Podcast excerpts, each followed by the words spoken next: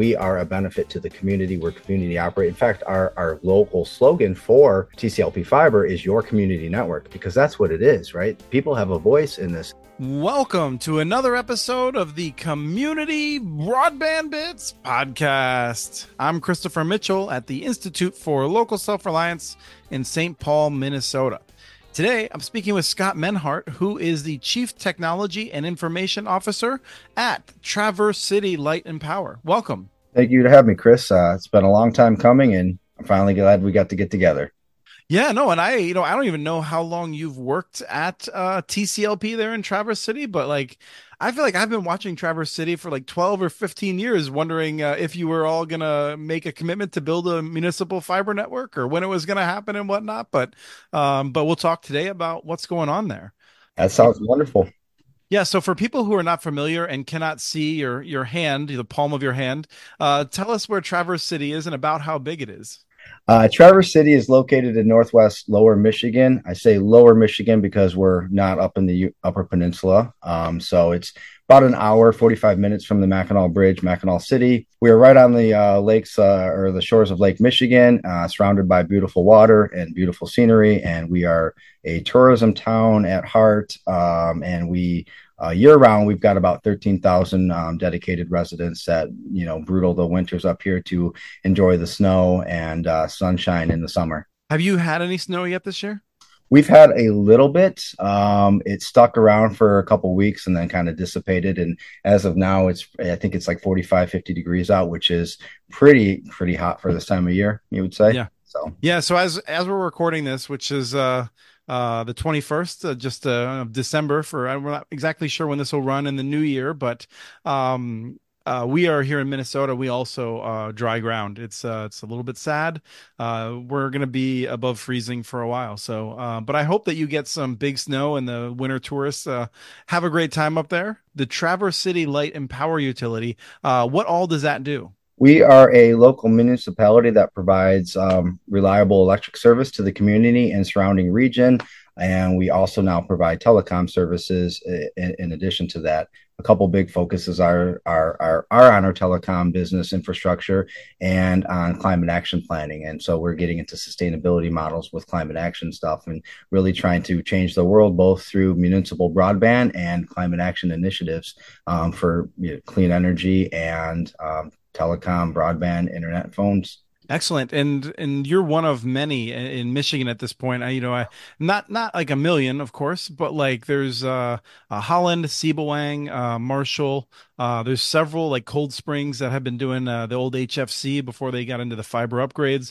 There's a lot going on in Michigan. You also have that law that you have to jump through some extra hoops in order to do it. But one of the things that, I think we always see from the municipal electricity entities that go on to build these fiber networks is that often the fiber is first and foremost for the electric side. So before we get into too much more about the fiber project and where you are, can you just help us better understand the role that the fiber plays in the electric grid? Traverse City Light and Power got into fiber for that exact reason. Back in 2006, we wanted to replace some legacy T1 circuits connecting our substations together, our electrical substations, and we did that with fiber. So we built out two massive city rings to connect all of our substations together. But as you build this out, you have capacity, right? Cost is in the labor, as many people know, not in the actual strand count density. And so we've had spare strands. And so from that point on, we actually started leasing out dark fiber infrastructure from 2007 and on. And while we got into fiber to start with was electrical communications.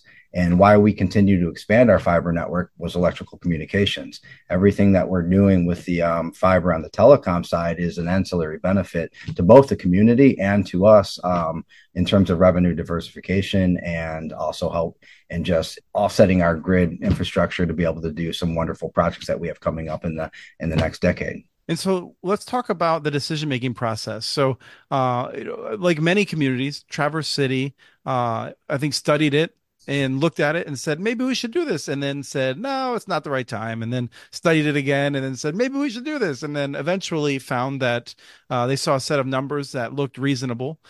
So walk us through, that process and that timing.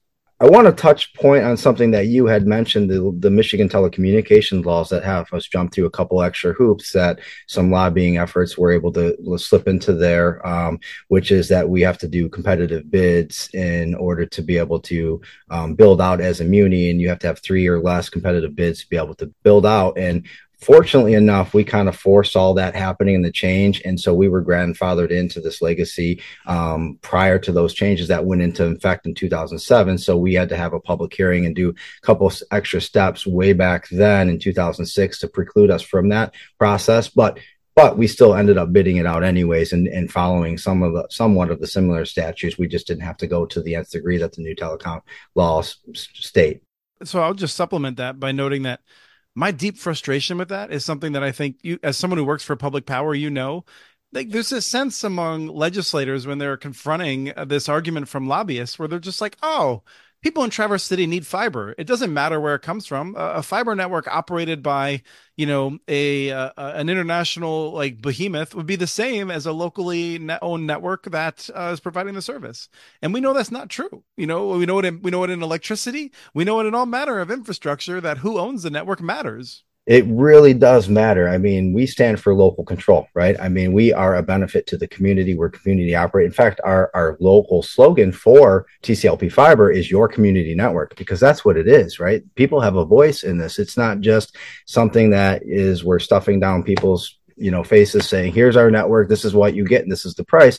They can come to our board meetings. We work with them. I'm always engaging with the community and listening to feedback. We listen to every time we do an install at a customer's house. We get valuable feedback, and we actually put those voices into production, right? I mean, we hear enough of X, Y, or Z. We do what the community wants, and that's really the benefit.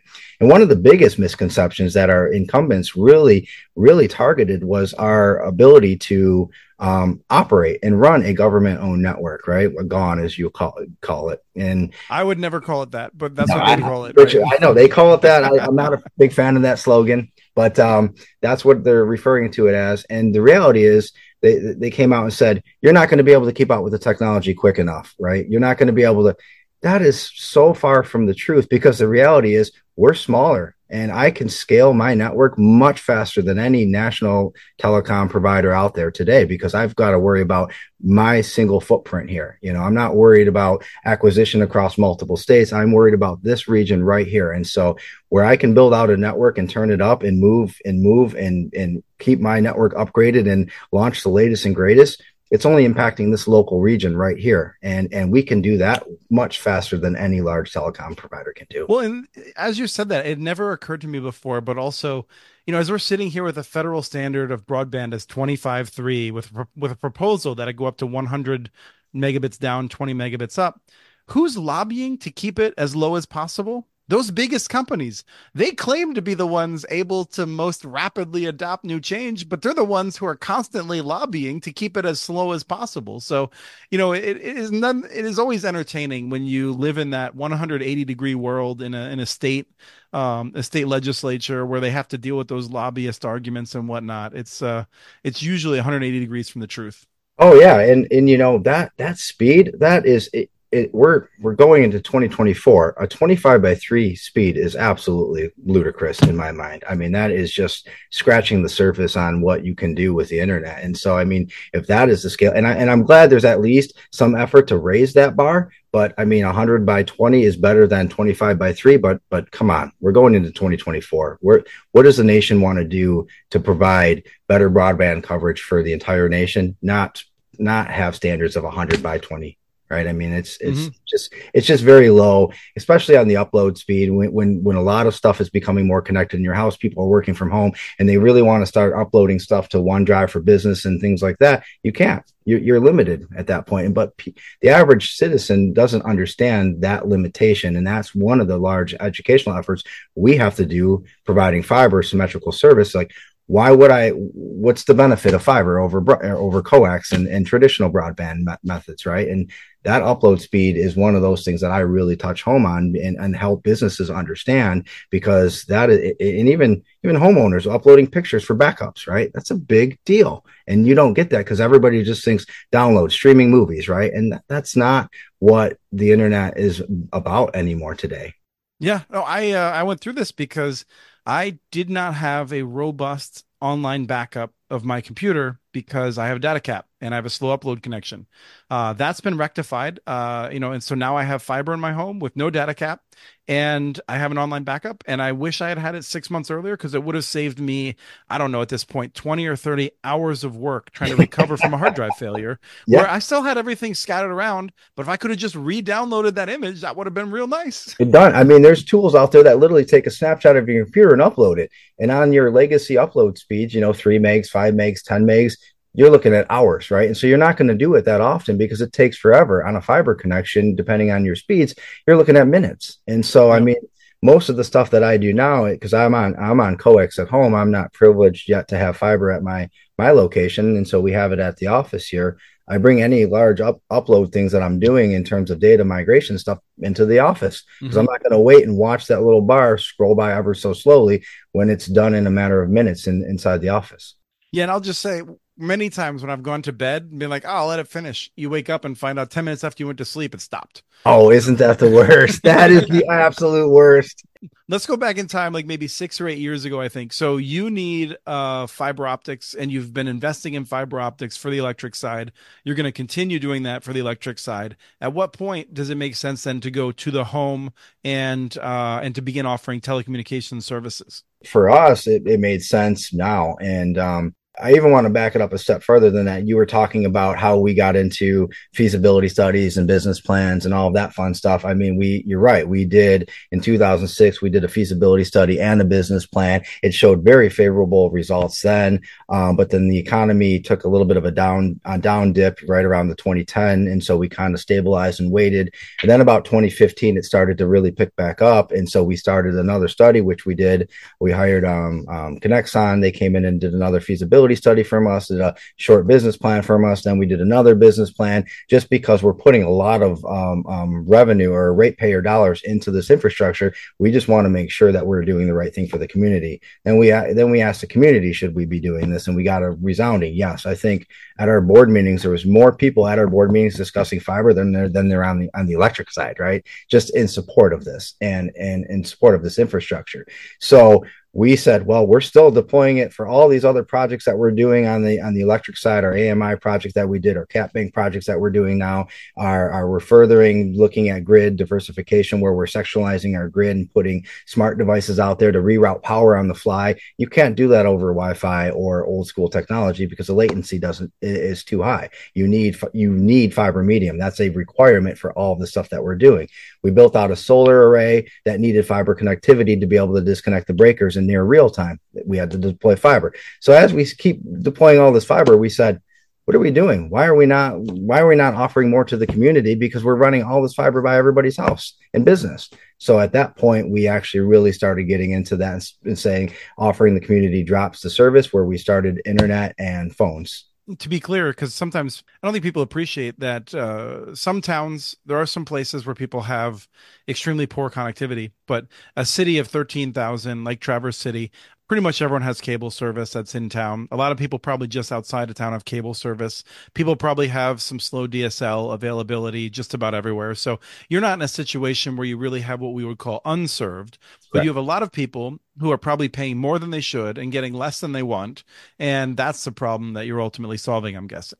Yep, that's exactly it. And that and customer service, right? I mean, that's been the Achilles heel with all of this, is just we provide very good customer service and we listen to the customers and we are able to offer what they want, and price points that they want. And so Traverse City is a very dense population, 8 square miles, a very dense 13,000 people. And then it gets very rural outside of those limits. And that's the part where we're going to start expanding to after this citywide push that we're doing right now to cover all of Traverse City proper. And then we're going to get into these more rural areas that just only have DSL or Starlink or something like that. And so to really give if you have DSL at this point, that's pretty much an abandoned market, just ready to be upgraded. And so we're actively looking at the surrounding region as well. You then begin building an initial phase. And this is something that I think I would like to see more local governments do, particularly local governments that do not have a municipal electric department. And I feel like, as you know, most of the cities that have built citywide fiber networks have municipal electricity as well.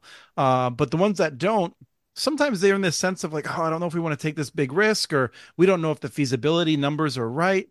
And my answer is usually, you know, you should build it in phases. And there's reasons why it's more efficient to not build in phases, but there are some pretty good reasons to start with a phase one and then reconsider and figure out how to really attack the larger problem.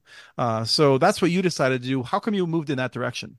We moved in that direction, building it out in phases, for logistical reasons. We wanted to make sure, you know, pricing was set properly, technology was set properly. We didn't want to just immediately go, let's deploy citywide, and then find out we had to make all these adjustments across the entire city. So we wanted to get some metrics back from both our business community and our residential community first, before we decided to deploy and kind of iron out all the kinks. And, you know, so we launched in 2020 was our original launch. And right now, and we launched two phases, one geared towards the business community downtown, one towards the residential community kind of on the outskirts of the downtown area, and we gained all the metrics that we could. Now we are in a pivotal point where we're launching to the rest of the community, but we were able to get that, you know, data points and information from the customers to be able to know what we should do for the rest of the community. And so we've tweaked now our model to be able to serve the better good by those, you know, first phase initiatives that we did, which I will say was an astounding success, because we just reported on our financial statements that we are in the black already. So, I mean, it's been a good run all around. And given such a small footprint that we're doing, I mean, that's wonderful news. We're ahead of schedule, ahead of time, and ahead of budget. So when you say in the black, so that would count just the deployment of that phase, the just that phase there? Yep. Yeah. So anything else that we do on the phase two infrastructure, sure, we're going to have to add some fiber technicians and some scalability there. But the reality is, like, you know, outside of the capital investment that we're going to make, every new customer that we hook up goes back to debt to repayment at this point. And so from that standpoint, it's really a solid business plan. And a lot of people do phases too, and we'll probably like compartmentalize the rest of the city into different phases, because you can get into demand aggregation, right? So where everybody that wants the service, you know, we have distribution areas, and we can push these and make the community compete where we're going to go next, right? And so it really gets the community involved in the project, and I mean, it's their network. They're the ones pushing for it. And if they can get an area or a neighborhood or something that they want first, and they get everybody, and you've got these local champions out there pushing their service, and they get everybody in their neighborhood to sign up, we'll move to that area next and ahead of another neighborhood, just because of you getting these prescribers. And so the moment you are able to turn up services in that area, you've got all this, you know, influx of business right then and there. And so I think that phased approach really works out for a lot of other communities, just because you're getting prescribers. And so, you know, that your demand is there already before you build it, and you don't have to feel the dreams that, you know, if I build it, will they come? This is where it gets a little bit awkward, right? Because as a public power entity rooted in the community, you need to serve everyone ultimately. That's like in your DNA.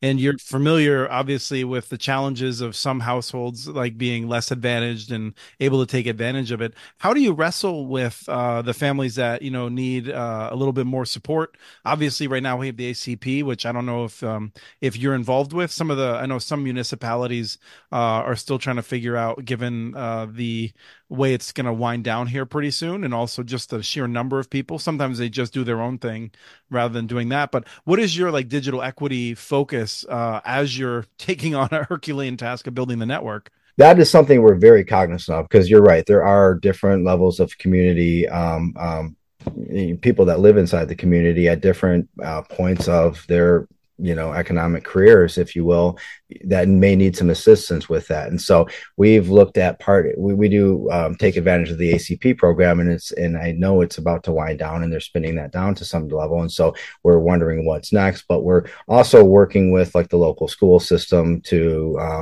one initiative that we have ongoing right now that we're trying to, like, connect the dots on is, working with them, if they have children in school, can we somehow subsidize the rates to their home so they can actually do homeschooling and have access to internet if they're not even homeschooling, just for research, right? And so, but that now you're only looking at, you know, households with children. But how administration do you look at other low income housing and be able to facilitate that from a broadband perspective? And that's a really big challenge from a municipal standpoint. So, I mean, defining a low income rate, it's easy to do, but how do you police that, right? How do you implement that and make sure it's not being taken advantage of?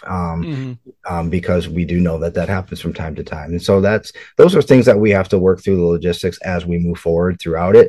And we're kind of studying what other communities are doing. And so we're going to adapt. I hope something comes in place of the ACP, or they keep extending it, because that's a wonderful program for this exact, you know, initiative. Yeah, especially when you're just getting built up. I mean, that's where you're in your most vulnerable state, and it is the hardest time to really be supporting. You know, in 10 or 15 years, y'all are be basically rolling in cash. You never want to hear anyone say that, right? It's just like, it's a kiss of death. But it is the case that, when the network is more mature, you've paid off a lot of the fixed investments, then you have more freedom. It is extremely hard to deal with that when you're still trying to figure out how to pay all your employees, your contractors, you're trying to find new people to grow. It's just, it's a big headache. And that's such a sweet spot that you hit, though, because you're right. Being a muni, right, we're nonprofit. So once we hit that sweet spot, it's what do we do with this? We have to have enough to be able to run the network, right, and reliable and safe manner. But at that point, then it's, if we're still accruing too much cash, we either have to expand or lower our rates. And so, I mean, that's a good position to be in, being a nonprofit. And so, and not to mention the local investment goes right back into the community. And that's something, right? So when you're investing in TCLP Fiber, or any muni that's local or nonprofit that's serving your community, it's the dollars are going right back into the local community. It's not going somewhere else from some other, big telecom that's out there. It's right here, staying right in the community, going right back in, reinvesting right into your infrastructure that you live in, your backyard. And that, I mean, it's really a win-win-win for everybody involved in this. Now, one of the things I think is worth noting, because we just discussed it briefly before we started recording, is that in some setups, cities will establish a new department, and they'll have like just employees that are dedicated only to the, the wastewater or the solid waste or, the broadband or whatever. But in your case, you have people that are cross-trained everywhere, from what I can tell. And so, how has that been working out? Is that something that has been challenging, or that has been rewarding? Like, how do you reflect on that?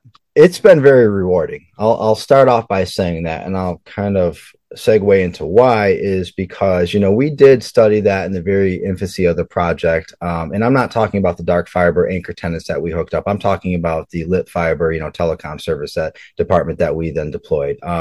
So the reality is that we looked at maybe potentially spinning up another department underneath the city umbrella that manages the fiber. The problem with that is that now you've got another wires company that has to maintain wires. And so here we are deploying electrical, and then another department's going to come back and run a wire right underneath there, right next to that in the ground, right? Economies of scale didn't make sense, right? We're a wires company. We can easily manage the fiber wire just as we can the electrical. Obviously, the electrical wire is more dangerous, right? But we have the capacity to manage, wires. And so from that standpoint, it made sense to keep the fiber infrastructure within Traverse City Light and Power, the electrical branch of the local municipal city infrastructure.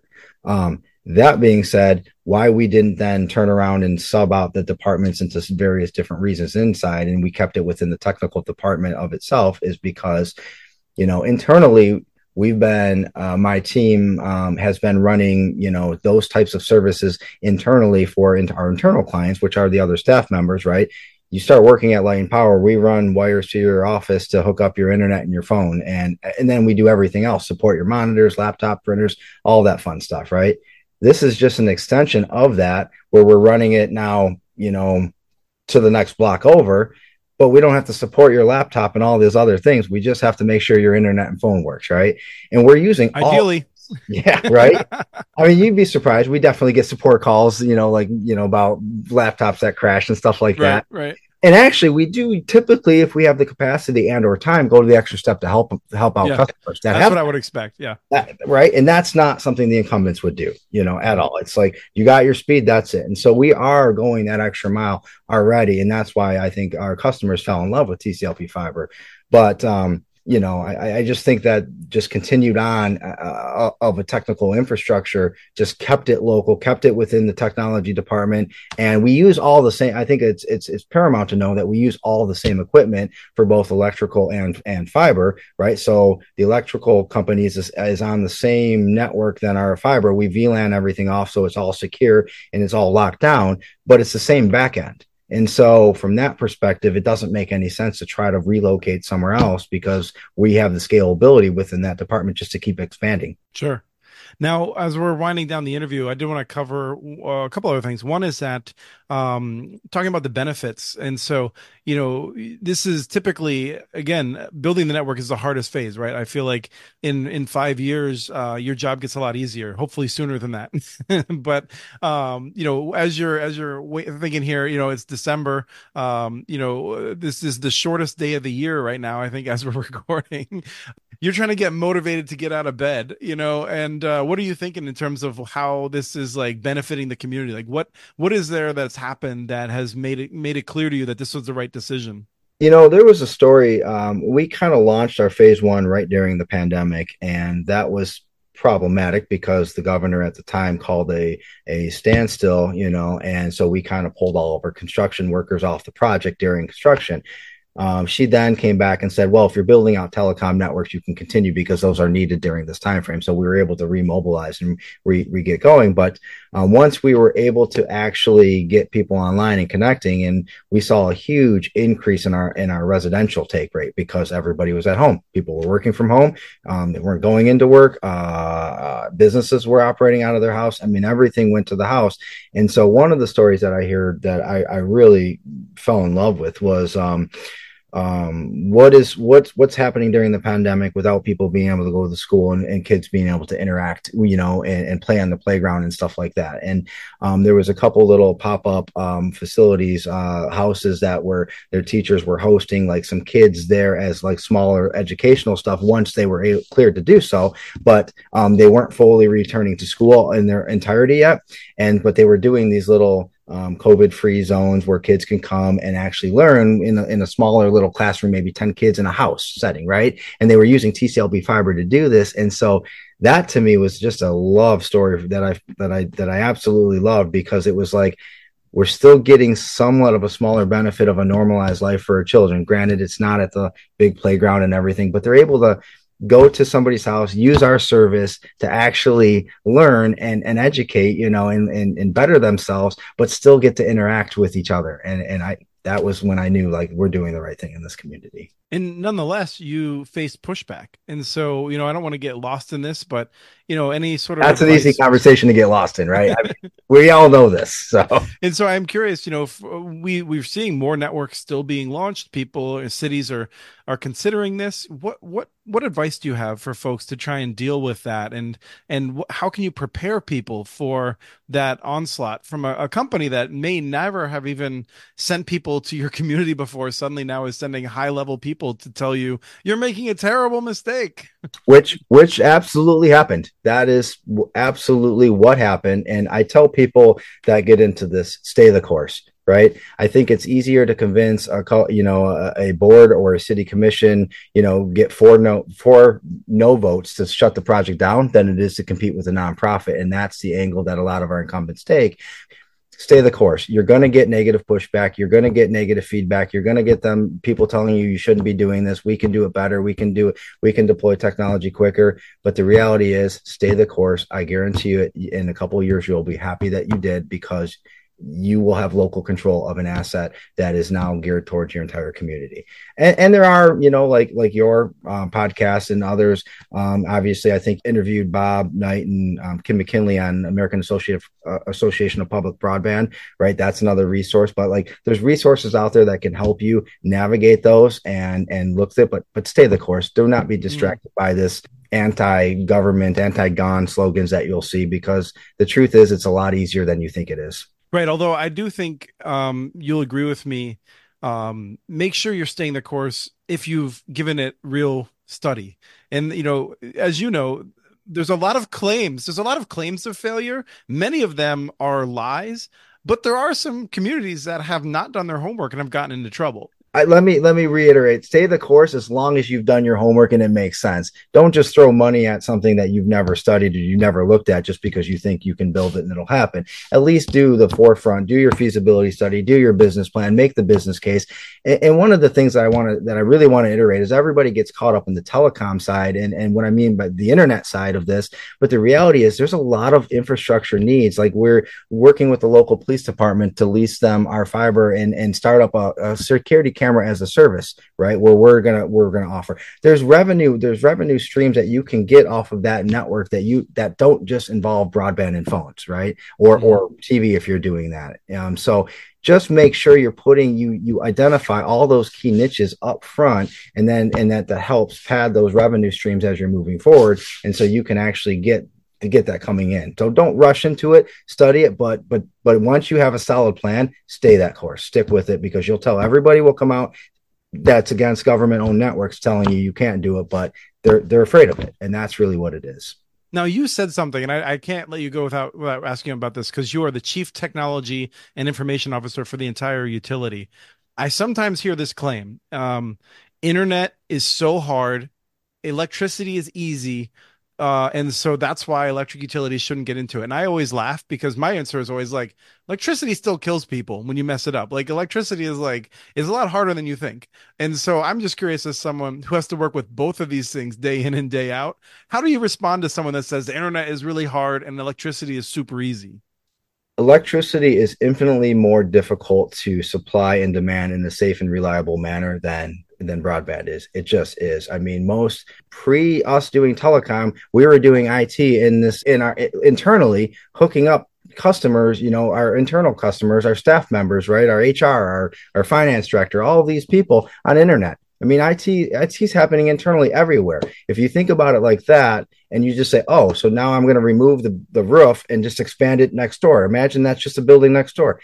Internet's an easy thing. Electricity is hard, and it's dangerous, and it's gruesome work, you know, and we have dedicated linemen that support that, but it's very dangerous. It's a very hard initiative, and power contracts, how you're generating power, how that's all happening. Those take years and years to negotiate and understand, and internet's just an extension of services that your IT team was already doing.